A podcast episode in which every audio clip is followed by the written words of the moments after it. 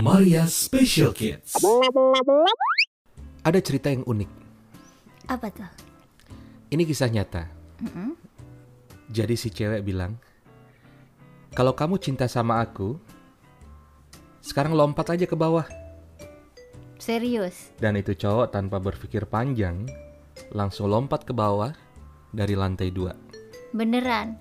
Kakinya patah, harus dikips, dan selama beberapa bulan dia harus pakai tongkat. Tunggu sebentar. Ini kamu ngarang apa beneran? Beneran ini. Oke.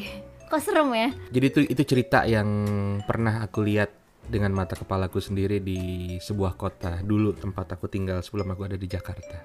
Oh gitu. Ya, Kok merinding ya dengernya ya? oke.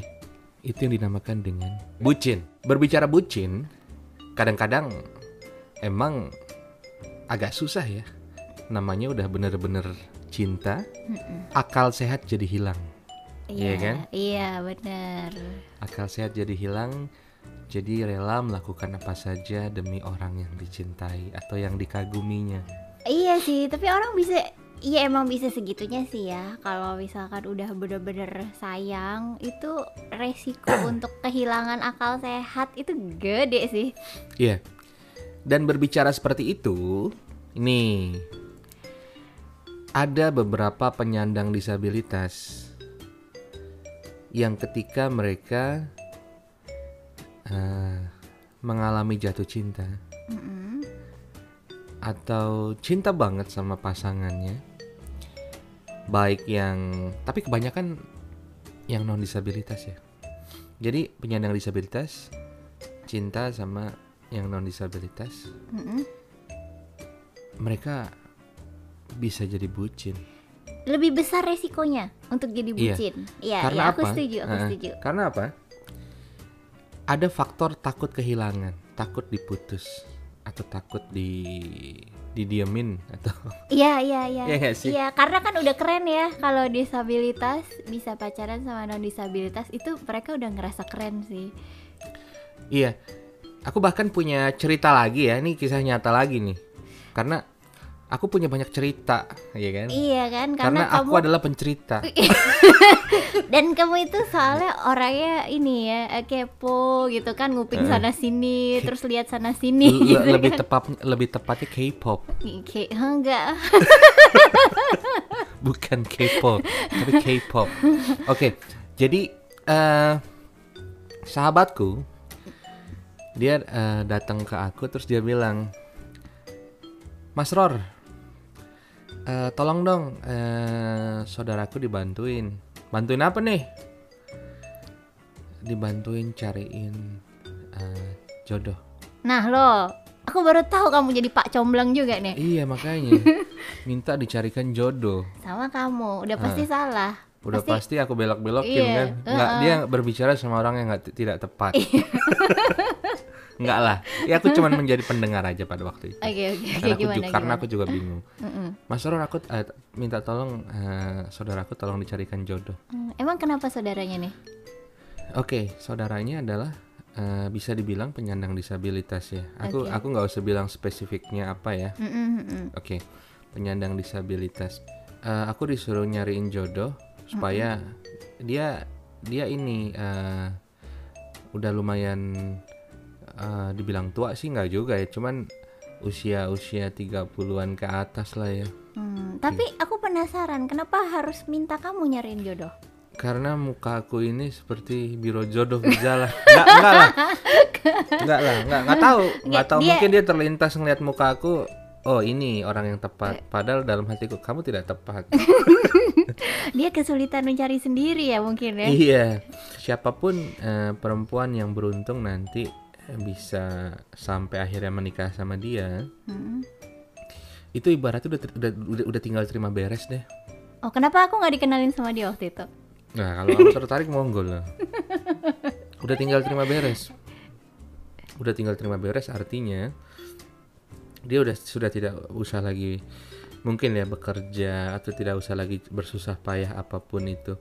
Jadi orang tuanya atau keluarganya mungkin sudah akan memberikan sebuah bekal hidup untuk eh, mereka berdua. Jadi ya udah kamu tinggal menjalankan eh, kehidupan eh, kamu sebagai keluarga aja. Buat orang-orang yang mementingkan materi kayaknya menarik ya tawarannya ya iya, aku, aku juga sempat berpikir, eh ini gampang banget ini. Cuman eh, jangan salah bro, mungkin aku akan membawakan eh, perempuan yang tertarik dengan tawaranmu itu. Tapi mungkin juga itu bukan cinta sejati yang kamu dapatkan nantinya. Iya benar benar benar. Itu ada seperti itu. Jadi eh aku nggak ngerti ya. Mungkin eh, penyandang disabilitas ya lagi-lagi dia merasa minder beberapa ya, beberapa yang yang belum sampai di tahap itu ya Ah. pokoknya beberapa me- merasa minder dan pada akhirnya dia rela melakukan apa saja untuk orang-orang eh, yang dia cintai, dia kagumi atau bahkan orang-orang yang dia ajak untuk masuk ke dalam hatinya. Iya, apalagi yang tadi kamu bilang kalau penyandang disabilitasnya berhadapan non penyandang disabilitas itu eh, ag- ada gapnya kan, maksudnya mereka nih dari Uh-huh. sudut pandang penyandang disabilitas tuh merasa tetap ada gapnya gitu sih, karena ya itu dia disable tapi pasangannya enggak, berarti kan ketika pasangannya ini juga udah mau sama dia aja tuh udah udah luar biasa gitu kan, makanya dia kayak emang berusaha banget untuk mempertahankan hubungannya gitu. Tapi ya ada loh, walaupun baru sedikit yang aku tahu ya, ada Hmm. nih penyandang disabilitas yang berpasangan dengan non disabilitas, tapi akhirnya mereka nggak bucin. Iya. Itu ada artinya gini, satu cerita ya. Iya. Jadi teman aku nih, dia tuh dia cowok, terus dia penyandang disabilitas, terus eh, pasangannya ini non penyandang disabilitas kan. Nah, mereka tuh beda kota waktu itu. Jadi si si cowoknya ini kerja gitu di kota yang lain. Nah, si ceweknya tinggal di kota yang lain gitu kan. Biasanya kalau bucin itu kan pasti yang bucin itu yang nyamperin ya. Hmm. Nyamperin pasangannya gitu ya, bolak-balik pulang. Eh, pulang ya gitu maksudnya ke kota pasangannya gitu kan. Eh, karena dia ya karena bucin itu kan selalu yang berkorban gitu. Tapi ini enggak men, kebalik. Jadi Hmm. si ceweknya yang emang bolak-balik nyamperin. Karena apa? Bukan karena ceweknya bucin juga, Hmm. karena emang cowoknya lebih sibuk gitu sih. Jadi uh, ada sih tetap hubungan-hubungan sehat di antara teman-teman disabilitas dan non disabilitas. Jadi emang nih buat teman-teman yang disabilitas nggak usah takut sih gitu untuk em, apa eh, mulai cari-cari pasangan yang non disabilitas. Kadang-kadang mereka takutnya juga gitu loh. Adi ada pandangan takut untuk punya pasangan yang bukan sesama disabilitasnya karena takut untuk di apa itu ya namanya dijadiin bucin itu tadi gitu. Hmm. Ada kayak gitu. Sebenarnya yang lebih penting adalah eh, kita harus bisa mengeksplor ke dalam diri kita ya. Sebenarnya apa sih yang aku miliki? Nah, apa sih yang iya. yang yang ah, nilai jualku tuh di mana sih? Iya kan? Mm-mm. Misalnya aku sebagai seorang Rory. Iya kan? Kamu jualan? Aku jualan. Terus Mangga. ada pembeli. Ini apaan sih? Enggak maksudku eh apa ya yang bisa membuat eh, aku ini menjadi menarik Iya. mata kebanyakan orang. Bener. Dan ini nggak cuma di mata ini ya lawan jenis atau pasangan betul gitu betul. ya. Nah kalau hal ini aja nggak pernah kita explore, nggak pernah kita latih, nggak pernah kita munculkan ke permukaan, ya bagaimana kabarnya? Iya. Bagaimana? Luar biasa ya. Gini nih ini. Kayaknya aku aku nangkep sih. Jadi gini, supaya jadi bucin itu kan at some point kalau emang udah berlebihan tuh kan gak bagus ya. Iya. Jadi ini buat semua orang sih ya, nggak cuma buat teman disabilitas ya.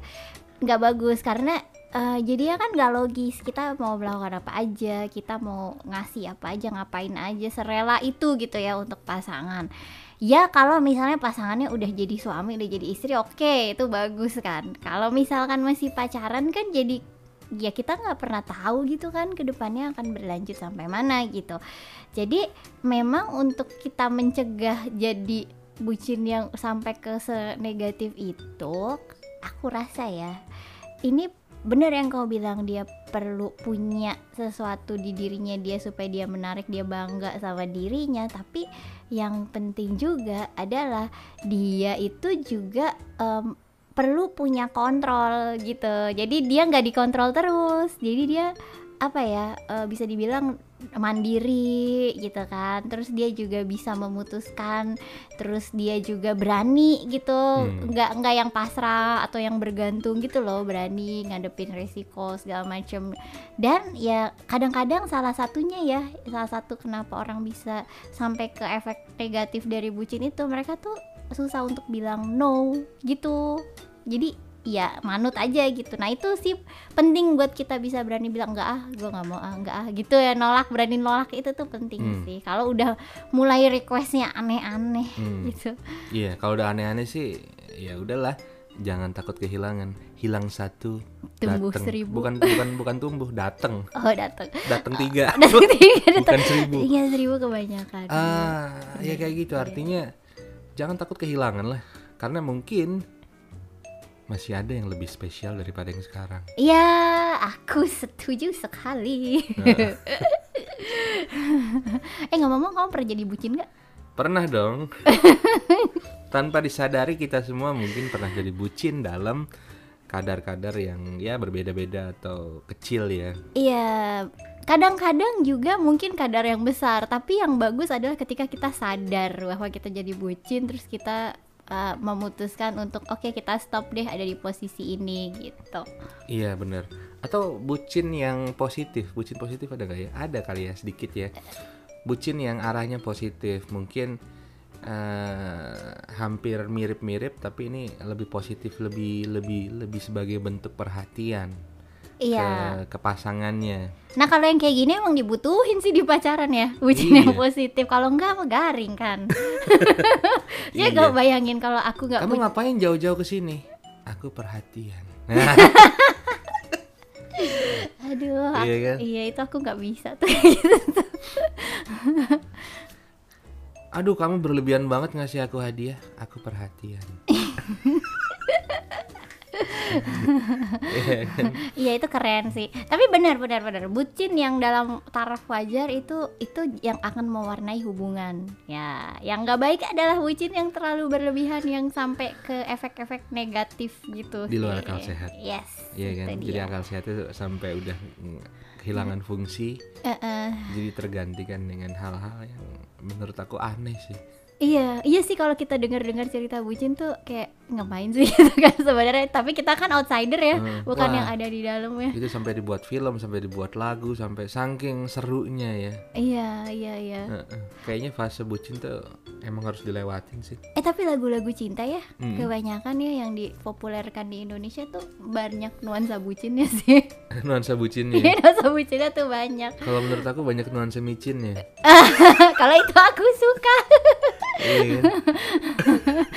Aduh, aku aku tuh bucin budak micin ya, ya kan. Iya. Kalau ngemil ngemilnya begituan. Iya, bener. Jadi sebaiknya kita harus mendidik anak-anak kita supaya mereka tidak menjadi bucin, budak micin. Ini ngomongin apa sih?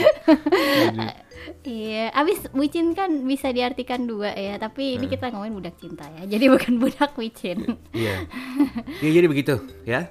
Untuk kamu dan kamu ya. Mm-mm. Ayo explore lagi apa yang menjadi nilai jual kamu supaya kamu bisa tampil lebih percaya diri dan punya bargaining power. Yes, aduh keren banget, bijak sekali kamu hari Saya ini. tidak tahu saya berbicara apa ini. Padahal saya belum minum vitamin loh. Nah, makanya nih, berarti vitaminnya itu cuma sugesti. Oke, berarti kita akan ketemu lagi di episode selanjutnya Yes. dengan topik yang ini ini episode besok keren banget topiknya. Heeh. Dan itu kamu banget. Wih. Oke, kan pen- bikin penasaran kan? Oke. Masih di challenge 30 30, hari hari bersuara. bersuara. Dadah. Maria Special Kids.